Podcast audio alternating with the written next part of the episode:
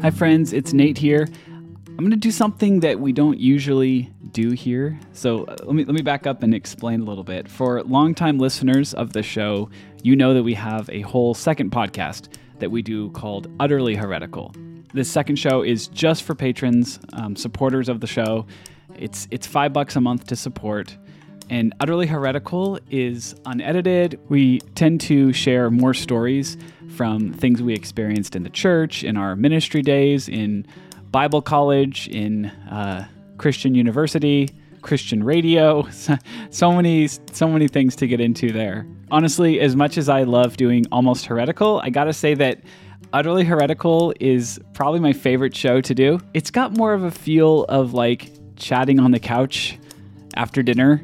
And so today I'm going to play you a clip from a recent episode we did called What Bible Translation Should I Use? And it gets into way more than just that question alone. So you you got to hear the whole episode. We've had lots of great chats over on Utterly Heretical episodes like Parenting After Deconstruction, Reasons to Not Believe in Hell, uh, Not Starting with the Bible, How Do We Know Right from Wrong, and Should We Go to Church, and many, many others. There's a whole back catalog of episodes that you'll get access to immediately. Also, I know it can feel so lonely on this journey of changing or losing your faith. And so I'm trying to make more spaces for you to find others on this journey with you. As a patron, you'll be invited to the monthly Zoom calls that we do with Shelby and myself and a bunch of listeners.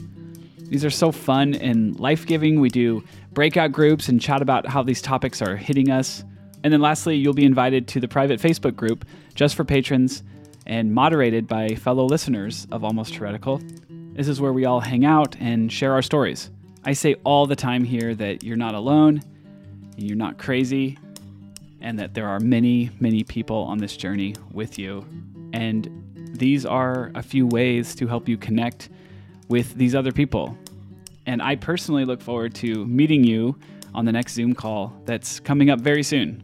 You can become a patron at patreon.com slash almost heretical or just click the link in these show notes. Okay, here's a sample of the patron only episode called What Bible Translation Should I Use?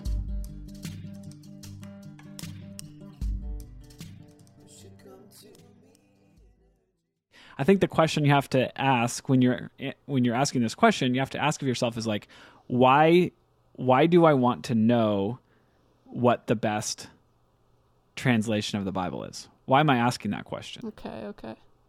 Because if you're asking that question because like you said earlier, if I can get to the uh, the closest to what Jesus actually said, then I'll know exactly how to live my life. Then I'll know Mhm. exactly how to make every decision. Then I'll know exactly how. I mean, this is you're you're kind of, and this is, I think, the the fear of it happens with the whole, you know, the right and the left here in the in the U.S. You kind of shift the pendulum, and and both sides get get more polarized or something like that. It also happens with fundamentalism. So if you if you deconstruct your your fundamentalist evangelical upbringing or fundamentalist evangelical adult life, whatever whatever age you were when when you believed that, if you deconstruct fundamentalist, reformed, uh, you know, evangelical theology, and you shift and become fundamentalist in uh, a progressive theology or something like that, I see this happen all the time. Right. I, I call it transfundamentalism. Okay. You're, you're, okay. tell uh, me more. You're believing different things, but you believe them with the same level of dogmatism that you did before. Right. Okay. Yeah. Exactly. And so, like, if that's if that's the the the hope is to find a translation that allows you to um, believe a different set of things, just as assuredly as you did the other set of things, then I think that's potentially going to be a um, a very discouraging ap- approach later on as you realize that's not yeah. That's not the Yeah. text we have that's not the bible that we have um, so i think i think what i'm saying is like we can talk about the translation um, topic but i think these are like kind of the ground rules before we get into Yes, talking about it right true. That what other true. ground rules do you think you would have just as we think about this topic like what would you tell someone um, that's hoping to know what the best translation of the bible is before Well, we maybe- kind of get into talking about that I mean, as you for for those of who haven't listened to the um the the gender, the intro to the gender series. Uh, my background is uh, Bible translation. That was what I was studying. You mean the the woman series, right? Because the gender series was Oh, what we oh, did right. Mhm. earlier, right? Yes. Okay, so the the new woman series that we're Yes, doing here in absolutely. 2022. Yeah. 2022.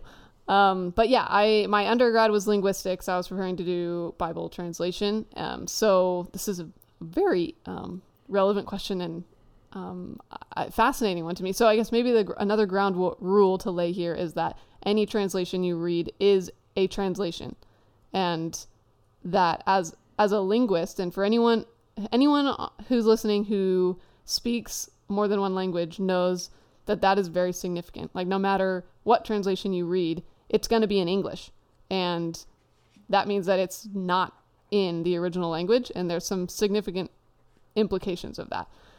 We can make a lot of really good translations from one language to another, but you always, always lose things along the way because um, languages are not equivalent. Um, I mean, so some people, I remember when I was a teenager um, and I was in this worldview class and I was just like trying to, you know, do be exactly everything God wanted me to be and on fire and live my. So I was reading everything very literally. And so I was like, I need to get a word for word translation of the Bible. And I was given it, was told in my class to go get the NASB and that that was that was the most like word for word which of course when you start to study the original languages you realize you can't do a word for word translation because hebrew is going to have one word that means you know four different words in english. Like there's no such you can't and or there's different concepts. There's different entire grammatical structures. Like hebrew might have a tense that or actually greek. Greek has several verb tenses that english doesn't have which makes the translation especially of paul's letters really tricky so without getting too technical here this is a huge point to make is just as unfortunate as it is that not everyone speaks Greek and Hebrew, it does actually make a difference. Um, does it make a crucial difference? I hope not. I often put it in my, I've taught Hebrew and Greek before, and I usually put it this way to my students. I say um, that for me, um, the original languages are, it's like watching a movie in black and white versus in color that it's the same message, um, but when it's read in the original language or in color, it's just it's so much richer. And there are maybe details and things you pick up on that you would not have noticed in the black and white. Um, so, so there is a difference. How much of a difference does it make? Up for debate, I guess. Um, for some things, it doesn't matter that much. For others, it does. But I guess what to put those together with what we were saying before and with this one, um, we have to come at the Bible just a lot more open handed. We need to come at it like it's scripture, which if you if you look the term scripture with a lowercase s, like religions have scriptures all over the world, it's it's basically wisdom literature. Things that we should learn from, or as First Timothy would say, useful for teaching, rebuking, correcting, and training in righteousness. Um, It doesn't have to be this exact inerrant thing. It should be things that, a, a text that we go to, to to learn things and to to gain a lesson. Just kind of similar to how we would within Aesop's fable. Um, when it comes down to just to get to the actual translation question, like which which translation Well, should I use? Well, uh, let's Oh, yeah, let's uh so one I have a couple questions about that or a couple Oh, oh, couple yeah, thoughts here too. So I was just thinking in my in my head over here, like I guess part of what you're saying when you say that every every text that we can read if we're reading um, not in Greek or Hebrew is a translation. And what a translation uh, what goes along with that, you almost need to tell yourself you're reading someone's decisions Right. We're reading is the decisions interpreting that someone as made. they translate it. and everyone who has made those interpretations or everyone who's made those translations um, made decisions and everyone who made those decisions has a worldview has Mhm. a um, you know they have a culture that they were a part of Mhm. they have uh, they have their own personal just history things they experienced and and even though and this is where you know I, i've just been a part of groups where um, like in San Francisco with um, kind of the radical movement that I was a part of. It's like, what's the clear, the plain reading of Scripture, right? Like we're just doing the plain reading Oh. of Scripture. It's like you're doing the plain reading of a translation. A translation is someone's decisions that they made off the off the original text. And I guess here's the other thing I want to say too the original text, right? So just so we don't hold that up with too high of a like we all we need to do is you know because the people do this like with the Constitution, which we talk about on episode two of the Woman series.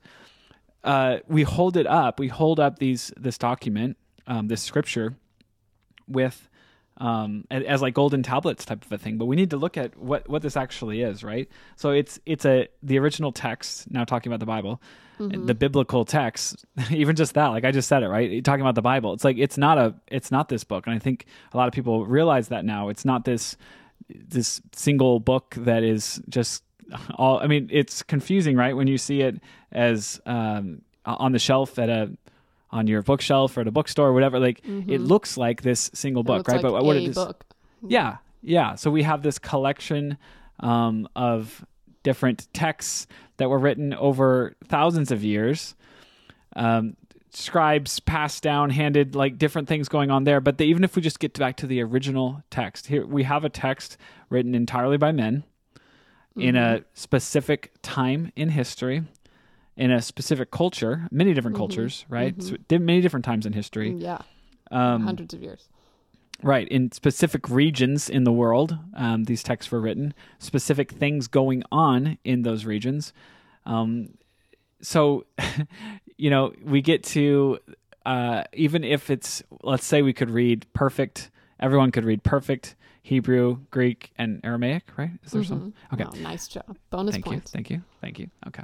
Um, what are we reading and how do we treat that original text?